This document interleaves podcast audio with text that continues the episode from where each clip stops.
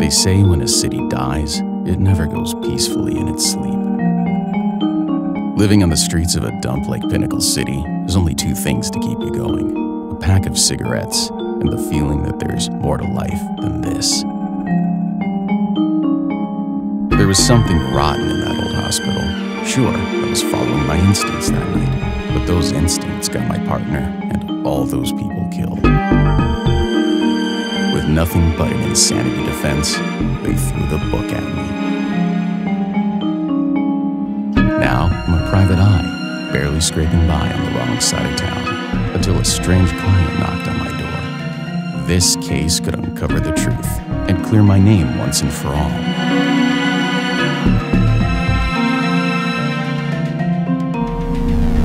Pixel Noir, out now on Steam.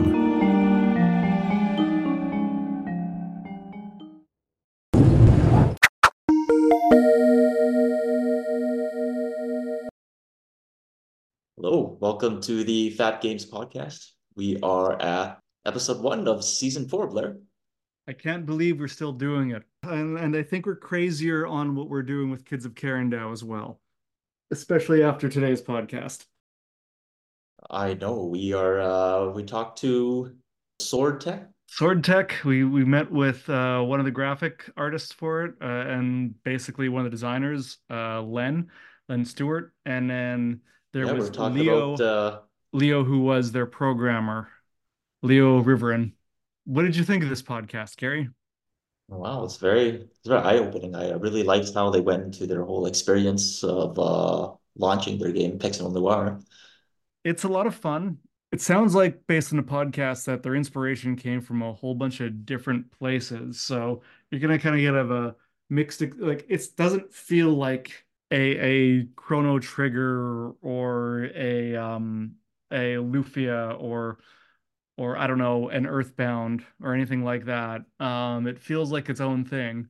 Yeah, it's Uh, a it's a detective game. it's a detective game, uses isometric style artwork, um, and sort of 8-bit chiptune style music.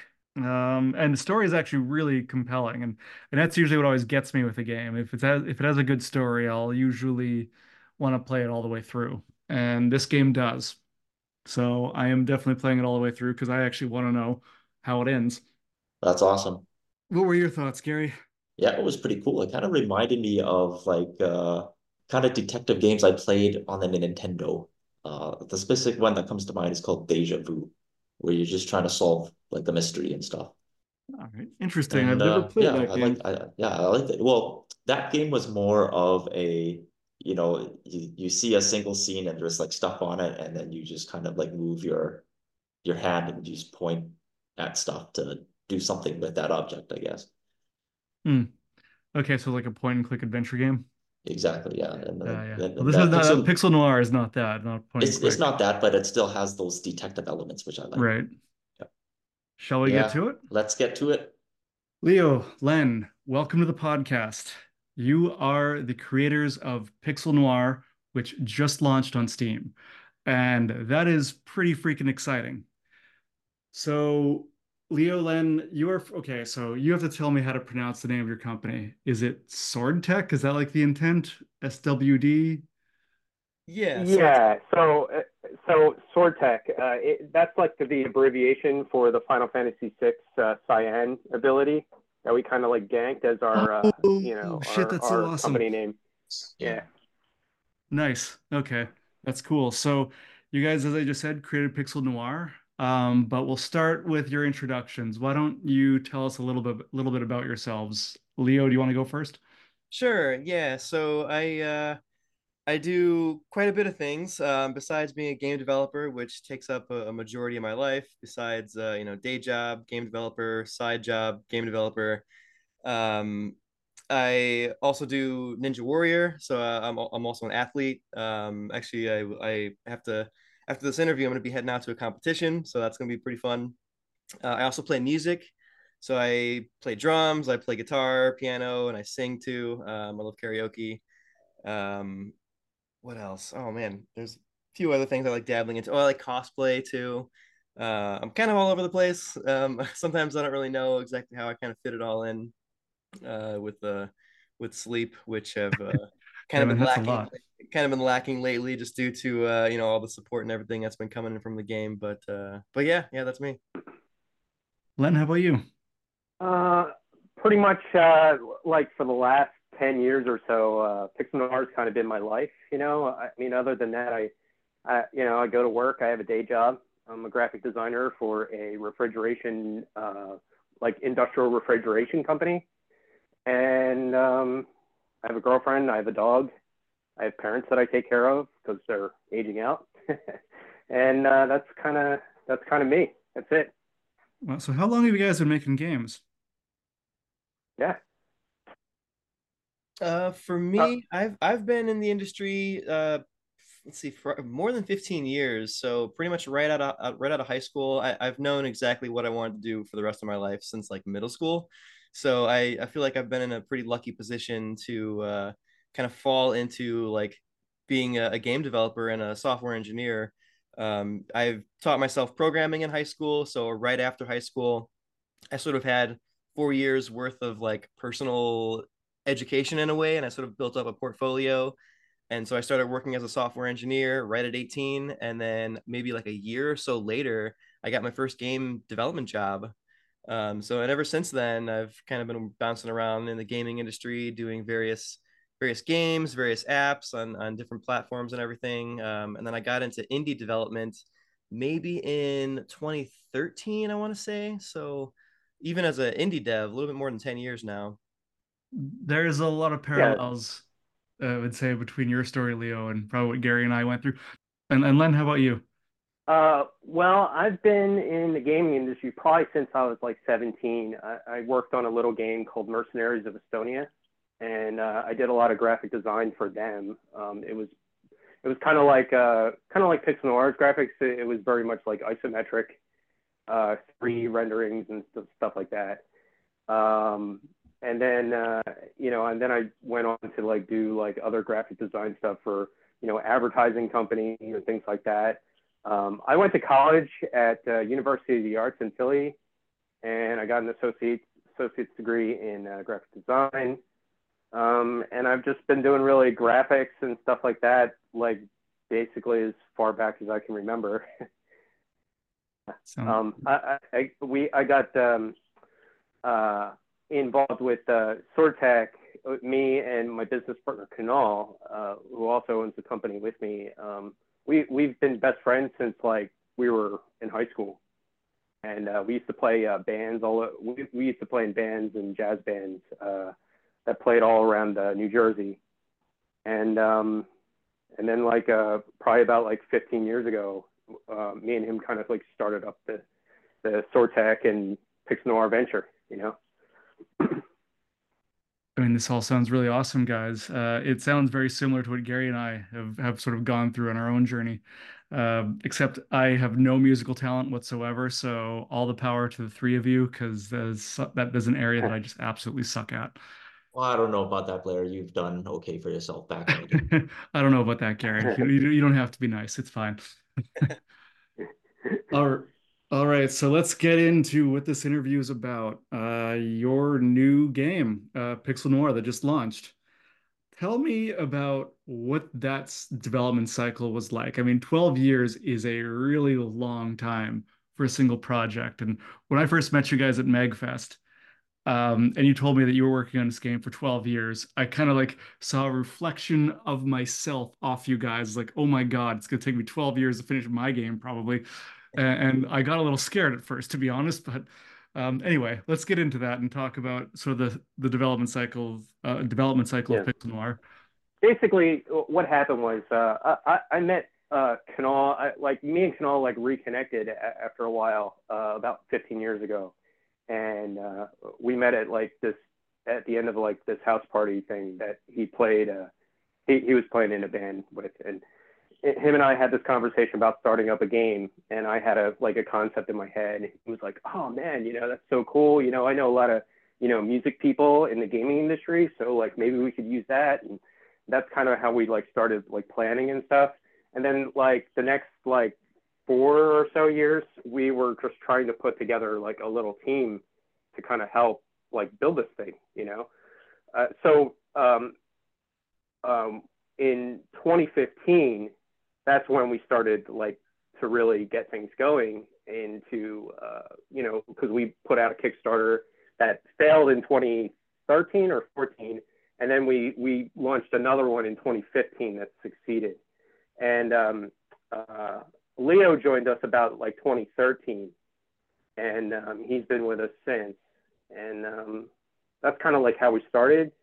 But like you know, the last 10 years, like you know, since we were successful in the Kickstarter, there was a lot of like ups and downs that we had to kind of kind of navigate through. I mean, we didn't really like me and Kunal. I don't think we really knew anything as like actual game developers of like what the hell we were doing, at least for the you know the first like five years, you know, and and then it, like after that, we actually started like you know getting better at certain things and kind of uh, mitigating certain tasks and and figuring things out. And uh, I feel like Leo's definitely been with us along the way for all those bumps in the road.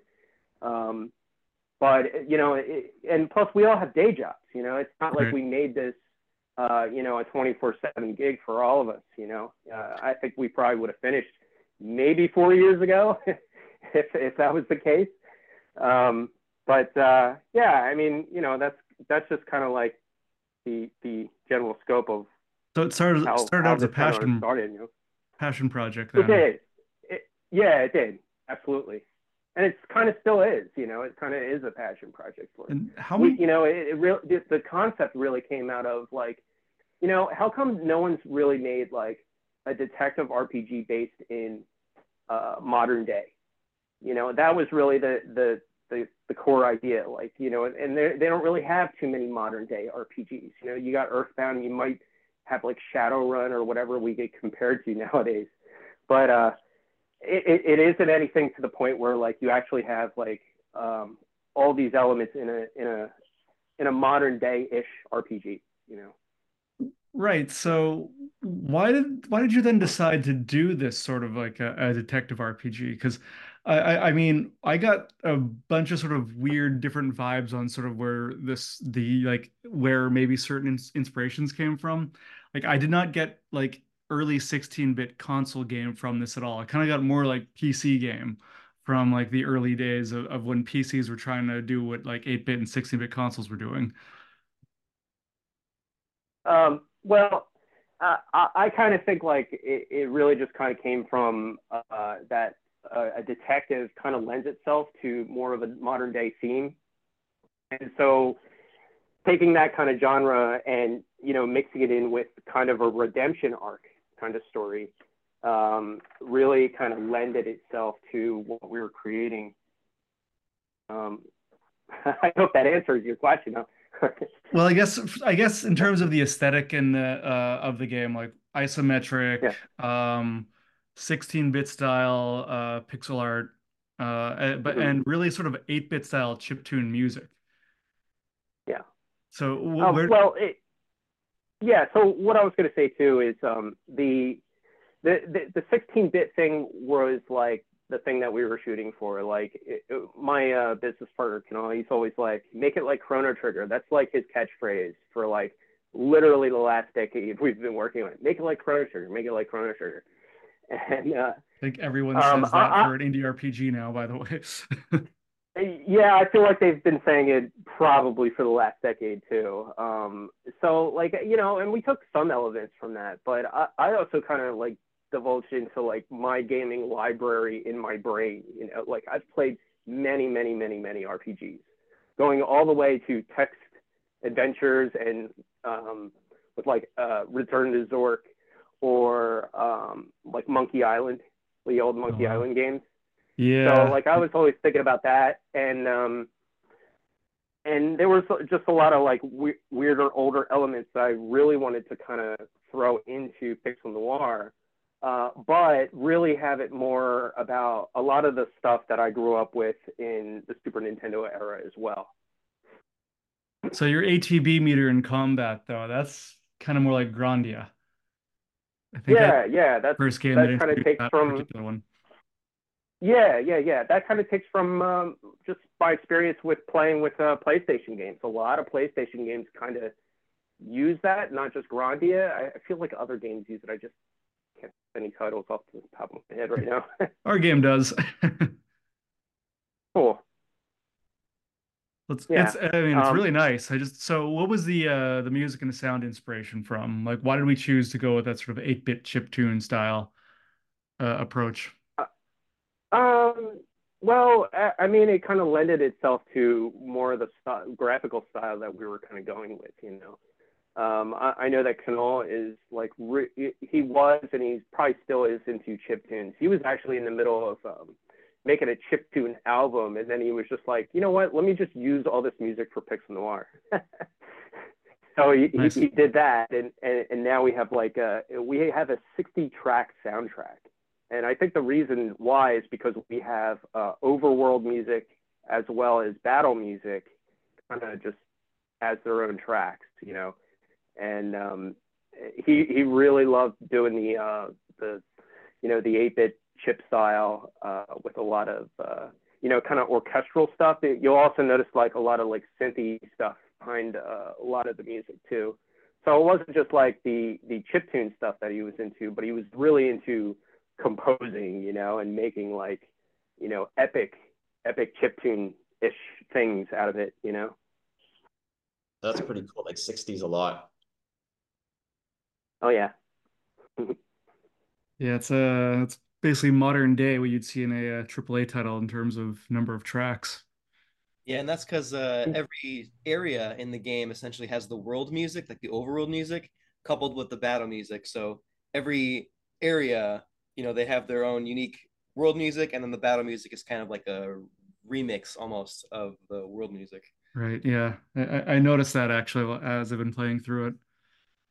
That's really freaking awesome. So, some of the challenges you faced during this. Now, you mentioned that in, in the first five years that um you're working on it, you you struggled a lot, sort of getting your processes figured out and and basically figured out what it's like to make a game. So let's talk a little bit more about that. Um, how many hours a week do you would you say the team puts in, and how big is your team? Uh, well, we have a lot of like contract people who were like kind of in here and then they're gone, you know. Right. Um, but like we have a we have our core people too. Um, it's me, Leo, Kunal, are like kind of the head of the spear, and then we got like other people who helped us put in um, like you know different events and um, wrote the story, uh, you know, put in the environments for us and um, they they they are they're still on the team, you know, but they're like just kind of like a lesser degree as we kind of like went on, you know. Um, but they they were they've been building this since we started basically um, with us. Um, the, the the story end of it, um, you know, we we kind of contracted uh, someone who worked with um, uh, like of the name right now. Oh yeah, Cartoon Network.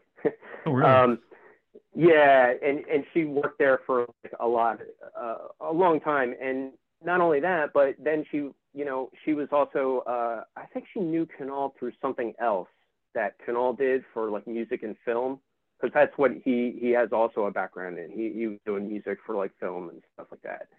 Um, and they they were talking about this project and that's how she kind of got on and she wrote like an original whole script for us. And oh, wow. and then i and then i basically edited it over the years to what it is today. Um, but yeah she was the original story writer for us. And um, yeah i mean that that whole thing was like crazy getting you know just getting that together. Um, it, it turned out to be like almost written like a movie script, you know? And that's actually really how, like, I, I loved how this came together. It, it came together more like a movie instead of like a tropey RPG, you know?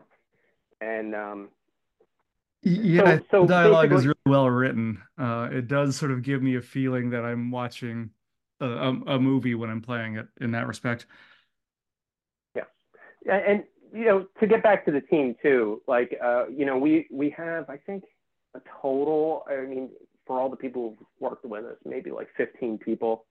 And then like maybe half of us are like core and still working on this today. And then and then that's it, I guess. and did you fund it all with the Kickstarter money or have you guys been throwing in your own?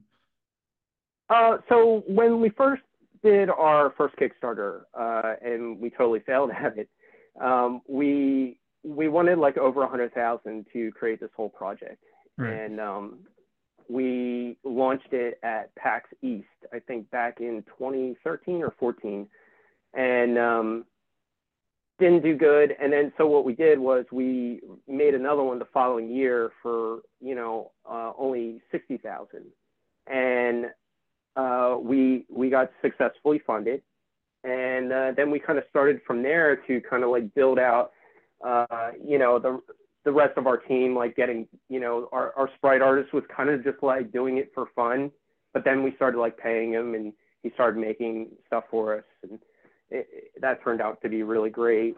Um, we also commissioned, um, you know, for the cutscenes that are the, between the chapters in Pixel Noir, we commissioned a. Uh, well, yeah. We, so we have two guys. We have um, a guy who kind of uh, did the like the cartoon art, like the uh, the comic book stuff.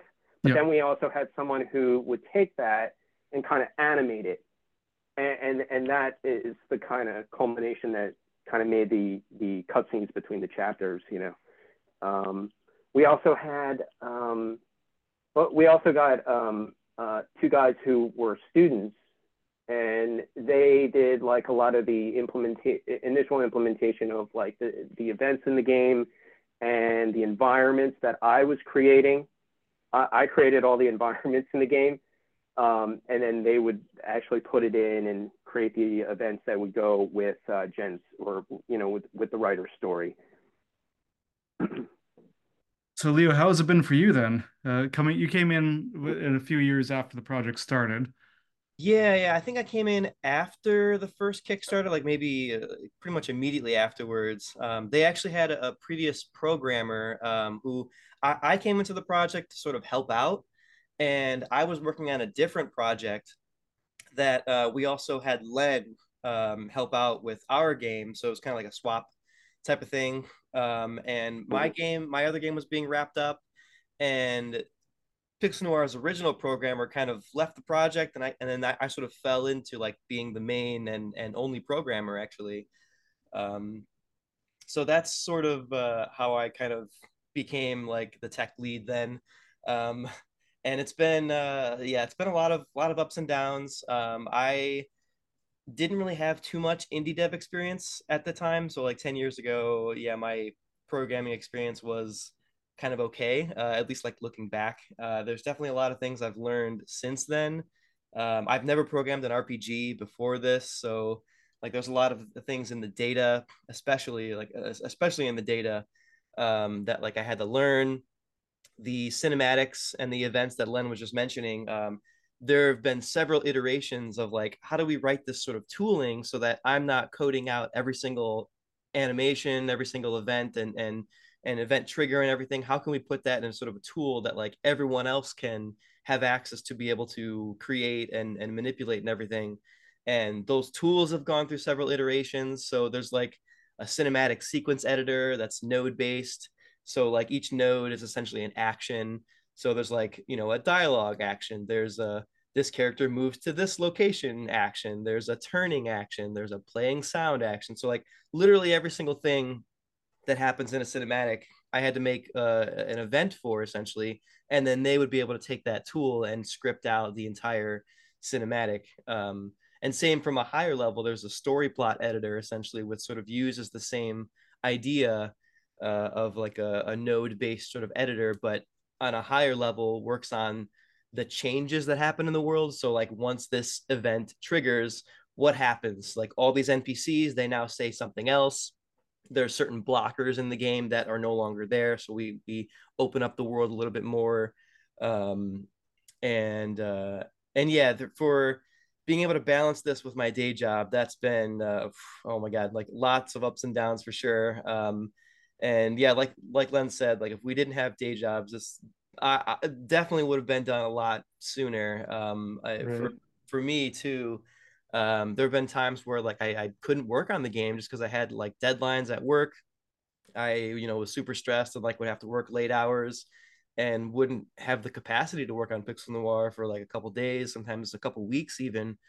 Um, so that's been uh, pretty tough to deal with throughout the entire pro- uh, project. And on average, how much time did you guys put into it, like on a weekly basis then? Uh, for me, I mean, that's a little hard to even estimate because, like, yeah, I, I would clock out of work maybe sometimes like 6 or 7 p.m. Uh, and then from then on, I would work on the game till like sometimes midnight, sometimes like 3 a.m. Oh my God. Yeah, and and sometimes it wouldn't be every day either. Uh, Yeah. you know, but like yeah, from that those hours, you know, that those do add up pretty quickly. Yeah, I mean, I don't know. I, I couldn't stay up to 3 a.m. working on the game. Like I, my brain would be mush like by the time 11 p.m. was there even up. time in there for meals? Yeah, yeah. So I I my meals are are uh, called Soylent. I don't know if anyone's ever heard of that before. Oh, yep. Yeah, yeah. So I've been living off of that for probably over 10 years, definitely. And and I still live off of it now. I, I make my own recipe.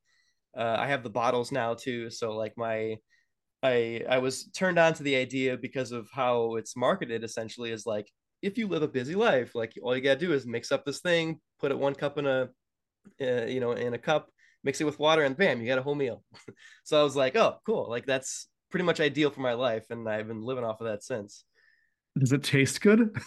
It does actually. the The recipe that I make, I stum I randomly stumbled upon both Soylent as well as the recipe that I make in general uh, from the community page. There's like hundreds of recipes there, and the one that I make was uh, it's tailored like, like there's there's tags that you can look for. So like there's like weight loss, there's vegan, there's you know uh, protein, and like because like I said, like I, I'm an athlete, so like I've always kind of been a fitness my entire life. So I've always gone for like the high protein Right. uh, I'm vegan too, so I've, I've that's one of my tags that, that I have on there.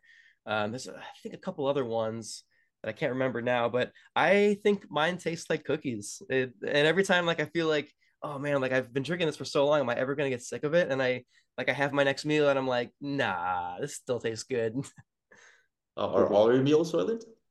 Yeah, yeah. So I mean, sometimes I'll have like if I go out with friends, like I'll have like you know I'll- restaurant food and whatnot. Sometimes I'll have like at home. I I don't really cook anymore. Um, but like if I'm really feeling something, I'll have like a, a microwave meal or I'll have takeout.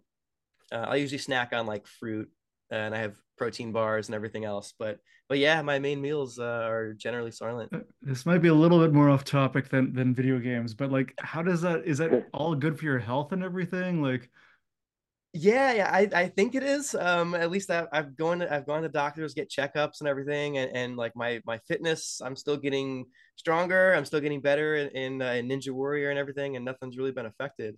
all right, well, all the power to you then. I think I'm on I think I'm on the right track. At least I like to think so. And how about you, Len? Any sort of interesting lifestyle uh, adjustments you've made to sort of get the game done? Um, well, when I started, uh, I was working for one place, and then I, and then that place actually shut down. So I was unemployed for like the middle five years of this project, you know. And uh, in those years, uh, I learned I worked like eight hours a day on the game, um, and uh, I, I, I, it took me about three years to create all the environments in the game. Um, plus, there was a a lot of environments that we didn't use because I, I made every door accessible, of course, but we couldn't we couldn't fill every place with content, so we had to like make a lot more locked doors. There's a lot of Uh, locked doors but- in that game, and if you wanted to fill every door, man, that would be that's something.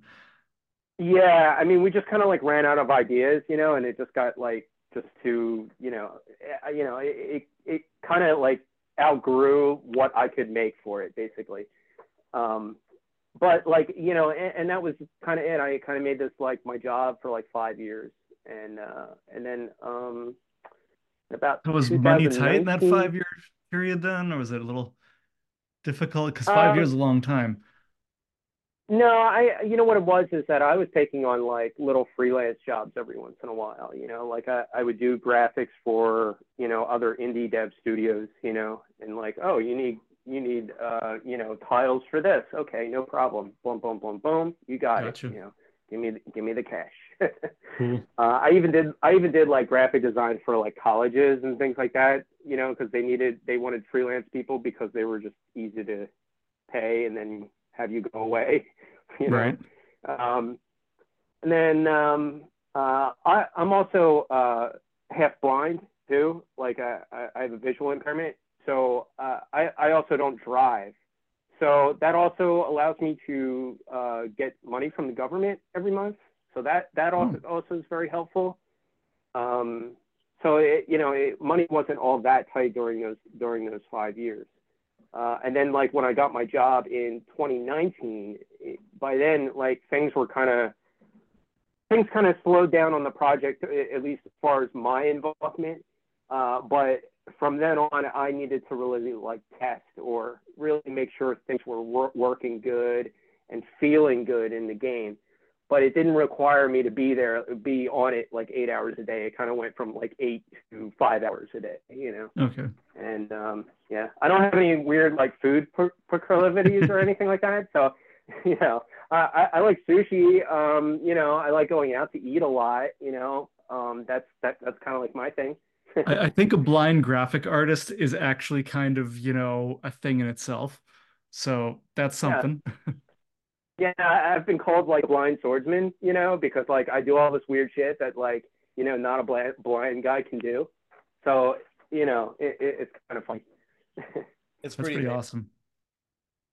Okay, so when I met you guys at MAGFest, uh, you told me a little bit about some of your publisher challenges. Can we talk about Oh, some yeah. of that now? Sure. Yeah. All right. So how did that go? Uh, well, um, since the end of the second Kickstarter, uh, it was like a year or so after that, we met up with uh, people from Badland Publishing. And they basically kind of, you know, they, they had a they had a group of people who were really into the project and who helped uh, Kunal really kind of get like a marketing thing together.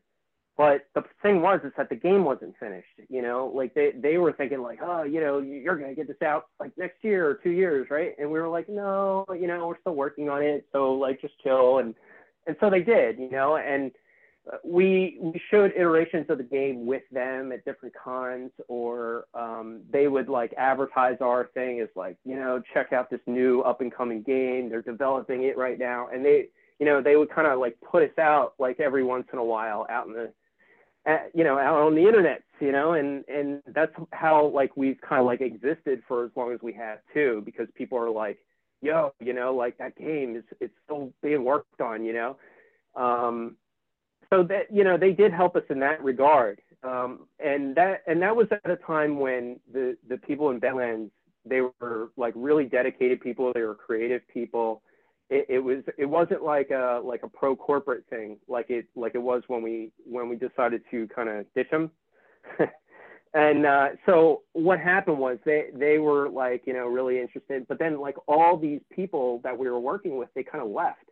They all left and we got like handed down to these people who were just like you know we just want the money from it and who cares about anything else you know? But they also weren't like really helping us out anymore either they weren't like you know giving Kunal any advice on any like marketing things. They weren't like setting up uh, anything like you know to get anything ready for localization or whatever we wanted to do with that. Um, they weren't they weren't doing a lot of stuff that we really wanted. So you know um, a couple years ago we ended up dumping them and decided to just do this thing ourselves uh, because we uh, we kind of already have a presence out there you know what i mean people already know Right. that this game had already existed so it, it didn't feel that bad you know it didn't feel you know I, I mean there would have been like other things that we would have gotten from a publisher like uh, porting stuff esrb stuff um, you know dev kits w- which we got from badlands but that that that didn't really go anywhere at the time because we were still developing you know we were you know i still had dev kits in my loft you know.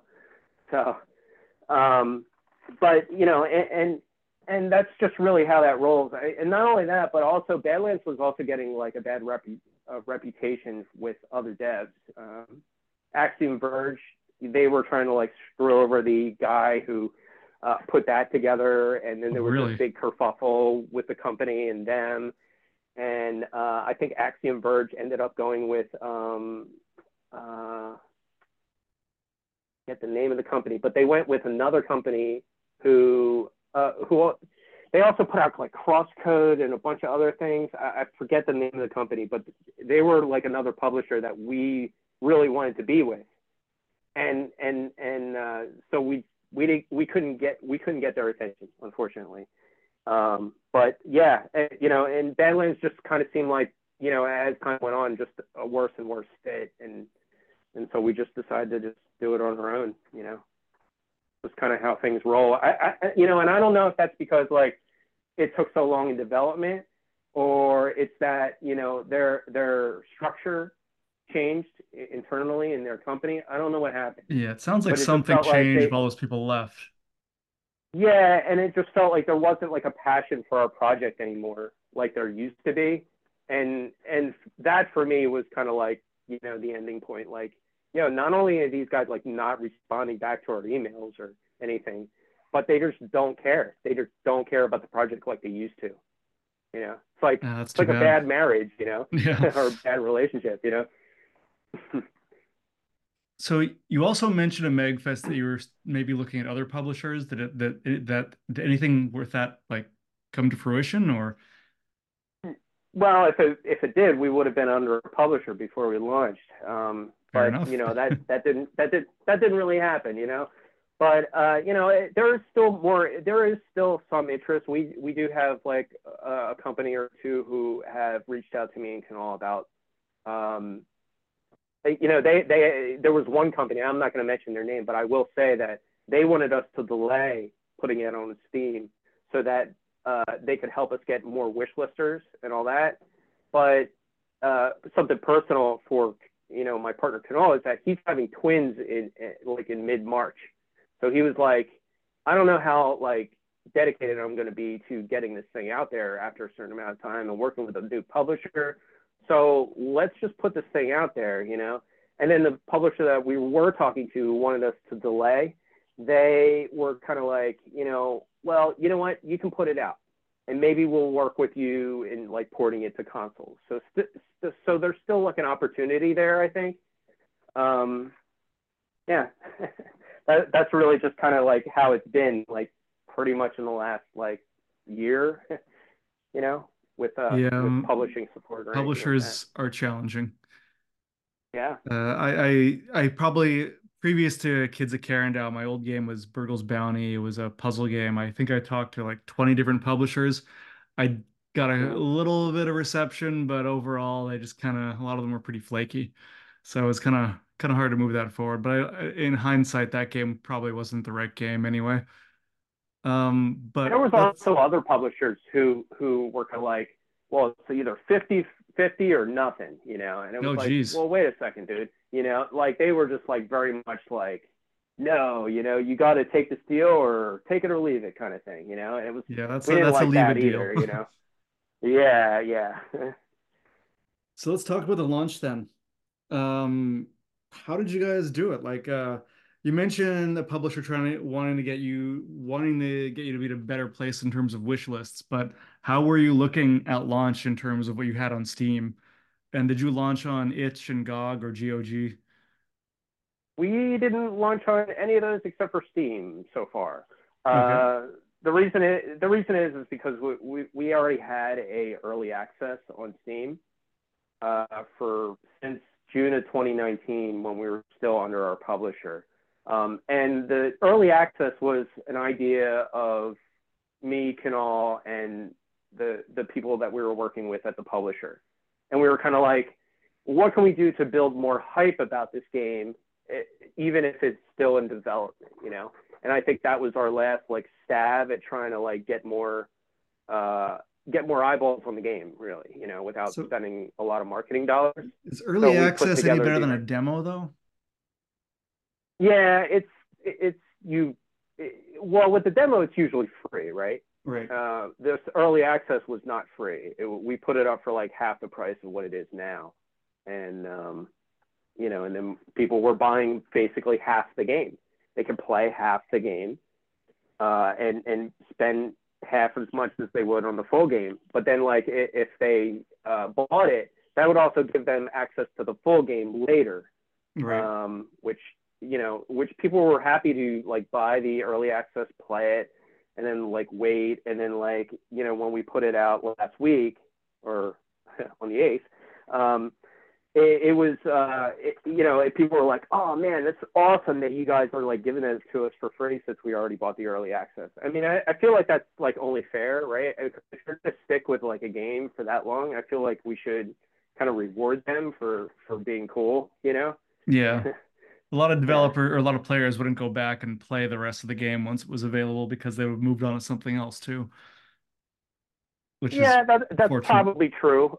But uh, there was a lot of stuff that we did since the early access, so it almost feels like a brand new game. right. So, how many wish lists did you have when you launched, if I may ask? Or how many even how, how many early Uh, access sales did you have, if if you're willing to share? Um, I think we had around 700 early access sales. And then when we launched, we had around uh, 11,000 wish listers. Probably a little, a little less than 11,000. It's probably like Pretty good. 10,800 something. Yeah. Uh, But that was that was basically accumulating wish lists over Over the years years. that we had. Well, no, not uh, not 12 years because we only put up the early access in 2019. So it was really for the last five years. Okay. Yeah, that we've been accumulating wish listers. But yeah, and, and- also we we're you know also in those five years I had kind of um I, I wanted to be more involved in like the Twitch community. I, I really thought that you know if I could befriend some streamers, maybe I can actually keep the hype alive for the game. You know Right. and I, I- did that too, and that that turned out to be pretty cool because like we were able to like you know get Twitch streamers to pl- you know either plug the game before it came out or plug the early access or at least wish list the game, you know. So we were slowly accumulating, oh excuse me, uh, wish listers through that, um, you know, o- over time. I mean, usually like um, Steam kind of recommends that you have 10,000 wish listers. Like that's Right. the that's the that's the least that you should have before you launch a game. and, and we literally you know got beyond that uh, a week before we launched. We got some work to do, Gary. That's a lot of work. Yeah. It is a lot of work, yeah. I mean, especially like for an RPG, but like even like any game, really, uh, you know, to get the hype out there enough, that that's that takes a lot of a lot of multi-pronged things to do. Like we were doing cons even before we released the game. We would just go out there with a demo and be like, "Hey, play our game," you know, and you know, and you know, follow us or whatever on social media. You know, we, this was before we even had a Steam page up and uh, and then like people would also do like articles about us. You know, they like we had uh, PC Gamer, we had uh, RPG Fan. Oh wow, Uh, those are we big. also those are we also big sites. yeah yeah, and they would just pick us up because we were at these different cons and you know we were at PAX a few times and you know and that that also really helped us out stay out there in the ether too. Um, but all that is like multi multi pronged approaches. You know, you do the cons, you do the social media, you do the Twitch stuff. You you know you might leak a little bit of a demo on Steam for people to check out. Um, in, in hindsight, I actually kind of wish we didn't do the early access and just put out the full game because like the the the you know the hype would have been built up more rather than saying you know rather than blowing the hype uh, on a demo or an early access you know what i mean? And maybe cutting our fan base down. I feel like that's probably what happened. You know people got a taste of the game before like they could even buy it really. And it, kind of like maybe you know soured it a little bit. But it, it at least kept it out there in you know the internet for people to like you know oh man this game looks freaking awesome you know i'm going to wait until it comes out. And you know and i attribute a lot of the wish listers uh, we got to that hype you know. But uh, yeah i mean if you're looking to put out a game you know, you, you got to do the multi pronged approach thing, you know, and Right. you probably got to spend a lot of your own money doing it, you know. I know me and Kunal definitely did, and hey, Leo too, man. you know, he, he's been definitely contributing, you know. Uh, and, and is- even on that's- top of like even on even on top of like the Kickstarter money that we had, we still had Right. to put in a lot of our own. Yeah, money. I, I can believe it. That's some good advice. So, what has the reception been like since launch? It's been two weeks. How how things been going? Um, well, you know, it, it, it's funny because I, I get a little frustrated uh, by like people's reactions because it's like, oh man, you have a great game. I love this. I love that about it. Oh, you know, but you have a lot of bugs, so I'm gonna give it a bad review. and that that like bothers the crap out of me. I, I know Leo has thoughts on this too. So.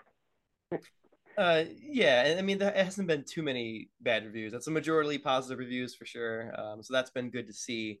Um, but yeah, it, it is a little. I mean, we we tested the hell out of this game. So as much as we could with just internal testing, we thought that it was as stable as possible because Len was playing the game pretty much every day. Like hats off to Len, honestly. Yep. Like, I don't know how many times. There, I don't think I could play the game that many times as much as Len has done. Um, just like yeah, continuously from the beginning, playing through the game and then letting me know any bugs that happened, and I would fix them, and then he would play the game again. And uh, and yeah, we made it as stable as possible. But yeah, apparently, uh, you know, when launch actually happened, people, of course, you know, outside of internal, because we know the game as much as we, uh, you know, because we're the devs, Yeah. obviously, people are going to do things that we have no idea, and they're going to do things in different timings. They're going to do things in different orders. And uh, not quite a few, but like a decent amount enough of things have still come up enough to be noticeable. And so, yeah, so most most of the people have been okay with those things, and they'll still give a good review, and and they've joined our Discord, and like they're fans now, and like it's been a great reception in terms of like people joining the Discord, people chatting pretty much every day, seeing that we're working on the game every day, talking with me and like hyping me up, giving me props of like or like the emotional support that I need because like I'm putting in late hours, like they'll they'll be chatting with me pretty late throughout the night too. Oh wow. Um, but yeah, it's a there been there have been a, a couple negative reviews of like like oh the this thing doesn't work. This thing is like pretty buggy, and so it's the game is great, the music's great, I love the art style, but there's bugs in it, and so it's a negative review. And it's like, man, like we're indie devs, like we're we're working on this thing like on our side, and and like these people don't know that either. So obviously, like they don't, you know, they're so far removed. But like to Yeah. us, it's just like, come on, like we we we wish people saw that w- what we were doing and so in our attempt to sort of uh, combat that is like i've been responding to those comments len has been and kunal has been responding to those comments like saying like hey we really appreciate you playing our game thanks for the feedback thanks for reporting all these bugs. Come join our discord like we have a channel in there bugs and feedback so you can let us know what's happening. You can send us our log files and we'll get this done uh, you know as quickly as possible so you guys can have a good experience. And there there actually have been a, a- quite a few people that have joined the discord because of that message and have flipped their review from a negative to a positive Oh, because that's nice. either we've we've fixed the bug that they're looking at or actually one guy in particular uh the the, the issue he's been encountering uh which is my my latest thing that i've been working on which is kind of taken a, a few days. So like i have been putting out updates every day like i've i have been since the beginning. Uh he flipped his from a negative to a positive just because he said that the devs have been really receptive to you know the bugs and and they're chatting and they're really working on it. So you know we're to give this i'm going to give this a positive review. So that's been that's been really cool. To uh, also add to uh, you know to give you guys some more per, uh, perception on like the testing process like i pretty much played the game the full game all the way through uh, once a week for probably the last three years. And uh, during that time uh, you know I, I would just keep polishing things that i thought that needed to be polished or fix things that were broken uh, we also had uh, two rounds of QA testers. Like we hired our own QA team. Uh, I forget the name of the company, but they, they were super helpful. The, the last people that we had, and uh, they they were really good. And they, you know they, they were very thorough in giving us uh, you know step by step things and all that. Um, we also had a li- a small round that was farmed out by our old publisher and that didn't really get us all that much. I mean, there, there was a lot of like aesthetic stuff that they were pointing out, which is not a bug, you know. It's like your opinion, man. so Well, uh, knows all about yeah, that. so Yeah. and, and and not only that, but like you, you know, uh, the QA process, I would think for any RPG is monumental, like huge, right? It's not like you're you're you're making something that's like a chess game or a, a Mario game or anything like that. It, you actually have to think through everything a player is, how they're going to react, what they're going to do. You know, if they're going to hug walls a certain way, if they're going to do this or do that. So you really got to test for every single little edge case. Um, as as Leo Which is knows basically too, you know, like, impossible. yeah. Well, it, it, it's a it's a lot. I mean, we have Monumental almost effort. ten. We have almost ten thousand issues that we've fixed. Uh, Holy crap. probably, Wow. it, yeah, probably in the last eight years. Yeah. You tracking that on like a Jira or a Trello or something or We're tracking that on a Google Doc. oh wow. Yeah, it, it's like a spreadsheet for Google Doc. Yeah. Yeah. Wow. Um, is there anything you would have done differently? I don't know.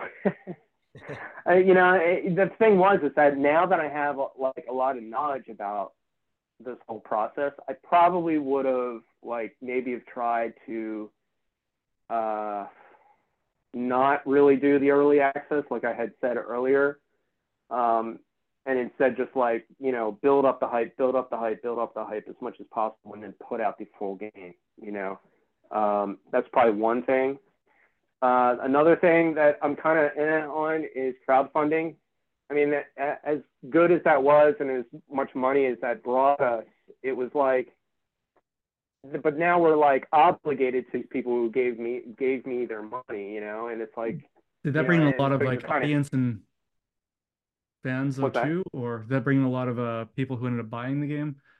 Like what sort of audience did that Uh, bring? it, it sort of does, like, but like you you when people give money to you for the game that you want to build, you are trading an obligation though for that money. Right. You, know, you, you a you need to get the game out, obviously, but then there's uh, other like gift tiers that they want. Like, you know, we have to get like a couple hundred T-shirts made. You know, so the money so money needs to go to that, or you know, certain things that we need to fulfill uh, to keep these people happy, and you know, so they Yeah, won't you know want a refund or anything. Yeah, right. It takes a lot of energy. It takes a lot of resources. Uh, there's a lot of um, there's a lot of uh, different situations for different people, and especially over like a, a project that's lasted this long. I mean, people grow out of playing video games. I mean, it's been ten years, right? So if somebody you know uh, gave us twenty dollars back in 2015 and they were 32, they're now 42, right? So they, they might have a family, they might have a big job, and they don't have time for video games anymore, you know. And then and then they might change their email address, so you got to kind of like stalk them to see if they're, you know, see see what their new email address is, so you can send them a new code. There's a lot of that kind of stuff. Um, there's also a lot of complaints.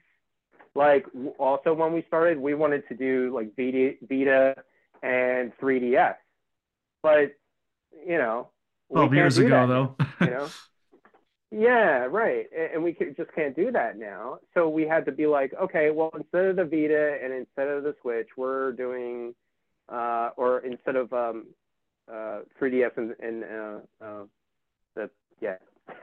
The other the other one that i mentioned. Um, you know you actually have to you know kind of give them a, another uh, platform to to jump to basically. You know what Okay. i mean? So i- i- if you're not going to have vita then it's going to be the switch or if it's not going to be a 3ds well uh, we're we're going to put out a steam version. Do you think you want that? You know?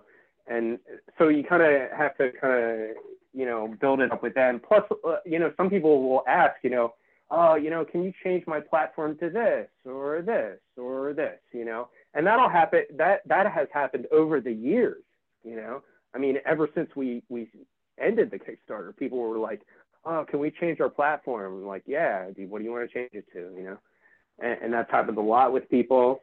Um, we've also had people just like totally just you know, slam us for just, you know, uh, not having the game out by the time that we said that we were going to have the game out. Because we started started the Kickstarter in 2015 and we were thinking we would be done with the game by 2017 2018 no that that totally did not happen. And so like people get angry you know people get impatient.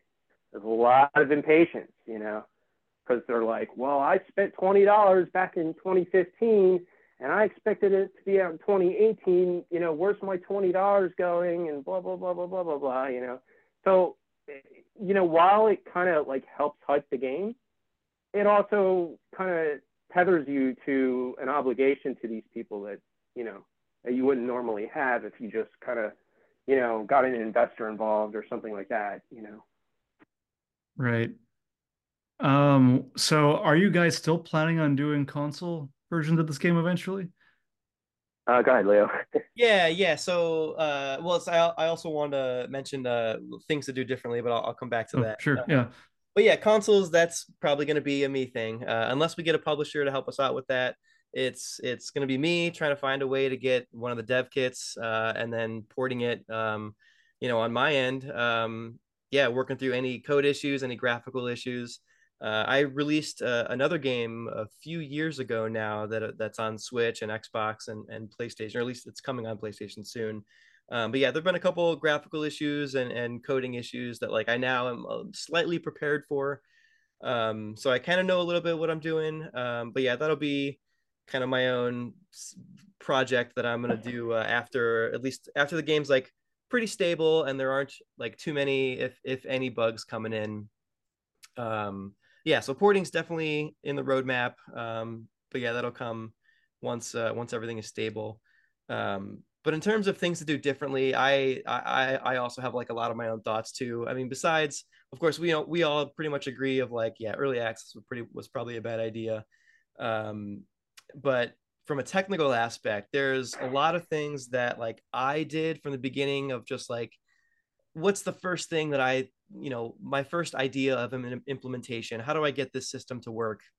Like okay now it's done move on to the next system like i finished that and then it's like oh shit like these two systems don't really work out all that well together. Now i have to figure that out. Okay now i'm gonna do a third system like oh shit like now that doesn't work all together. And so there's probably a lot of design design work that I, I would have done a lot differently. We would have scoped out a lot more of the features throughout the entire game rather than going through chapter by chapter and as new things come in then going on and implementing the feature. And then oh no now we have to figure out like how does that work with everything else?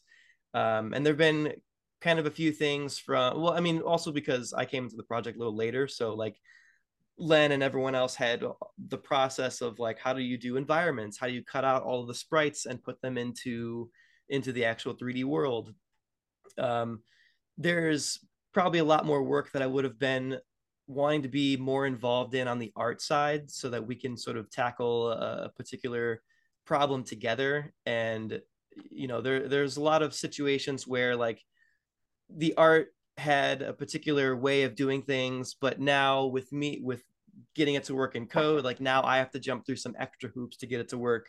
And so yeah probably from the beginning if we would have designed it all out and kind of worked a little bit better together uh, to get it actually fleshed out properly and like all the tooling properly, so we wouldn't have to do so many things by hand. There's, I think so that's really things. hard though to sort of when you're especially with a 12 year project Yeah, uh, to know everything that's going to happen and you always have to sort of rationalize should i build a tool for this is the time going the, the time that i have to sink into building that tool going to actually save me enough time for maybe doing it just the way i've been doing it already it's a lot of things you have to consider with that but if you actually are getting help though then then the tools are um, definitely useful yeah, you know that is a good point. I mean, and maybe all this is is hindsight only, um, and like maybe it took those iterations to figure out where we needed to end up.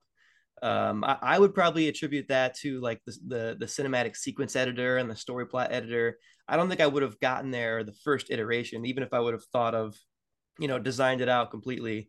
I don't think there's any way I would have because the systems that they are now are extremely robust, and it took some of those issues and design issues to figure out. So so yeah, that's probably right. Also, it's probably a little bit of a balance of like trial and error, but also like still at least trying to get things to to figure out how they work together from the beginning.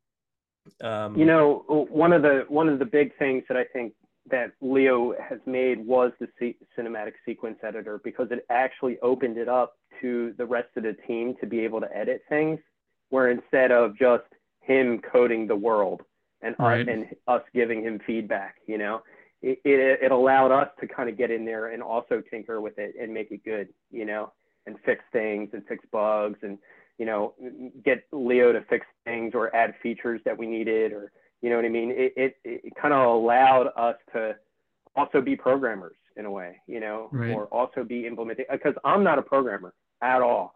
I actually didn't know anything about Unity, nothing. Uh, but then, you know, um, a- as our team started getting used to using the cinematic sequence editor, I was like, you know what, I should give this a turn too, you know. And then, and once I got involved, then it kind of was like, ah, oh, this is awesome, you know. Like we can we can pr- pretty much like do whatever we want here, uh, as long as the code works and it isn't buggy, you know. yeah right yeah and, and and it's actually like uh, this is something i'm like super proud of because it's it's so robust and there's like so many different ways to do things len and the other implementation guys sometimes they'll do something that like i had no intention for and they, they'll show me and i'm like oh my god like that's a really cool way to like organize these nodes and put them in a certain order to make this interesting effect that i didn't even intend on it doing and they'll like come up with their own ways of doing things and it's like oh my god that's awesome nice yeah. So, guys, I want to actually just do a quick time check here. We are at the hour mark. Uh, I don't know if you guys want to keep going a little bit longer. Uh, if if if that's okay, we can. Otherwise, we can wrap it up here. Um, uh, if you guys got any questions, uh, I'm good. But go yeah. ahead, Leo. Well, the only thing that I want to say is this has been like hearing your experience has been pretty incredible, and it's been a little bit of an eye opener for me. I, I, I think as I'm working on Kids of Karendow, hearing your story, I'm I, I think there's a little bit of a sense of dread, sort of with me realizing some of the stuff that I'm gonna have to take care of to uh to get this game to a place where it um it needs to be. Um, it's always good uh, hearing uh, experience from other developers. Yeah, because it's a, it's a it's a lot of dread on you, Blair. You've been feeling it throughout the whole. You, you know what? Let, let me also say this. Let me also say this too, guys. Is that I think if I would have known from the beginning of the conversations that I was having with Kunal at the time, I would not have made an RPG as my first game. It would have been my, my second game or my third game with, with them. You know what I mean? Because starting in an RPG as like a know nothing de- dev, it, the work and, and the scale is so monumental. Like you have no idea, you know, what you're getting into. And then like a couple years in, you're like, wow, wait a second yeah, well, this is going to be gigantic. we did you know? know? we were getting ourselves into, but I think there was a bit of a cognitive dissonance and, and, sort of and denial uh, as well. as are most uh, heavy endeavors, I guess, right? Yeah. It's been a hell of a ride so far, Blair. It has been. Uh, I would love to have you guys back on in a few months when when uh, when things calm down with the sort of the post release uh, uh, bug fixes and stuff. And as you start to work on the porting, uh, I would love to have you guys back if, if you're interested, because this has been great. This conversation has been just really great listening to and hearing your experience. Absolutely. Yeah, yeah this has been fun. Yeah. Yeah, I would love to come back on. All right. Well, Leo, enjoy your Ninja Warrior uh, stuff this afternoon. Thank you. Appreciate it. And uh, Len, thanks for joining, and both of you, thanks for joining. Thank you and, very much. Uh, we'll uh, we'll talk to you guys soon. Absolutely. Cool, cool. Thanks, guys. Thank you. Thanks. Thank you.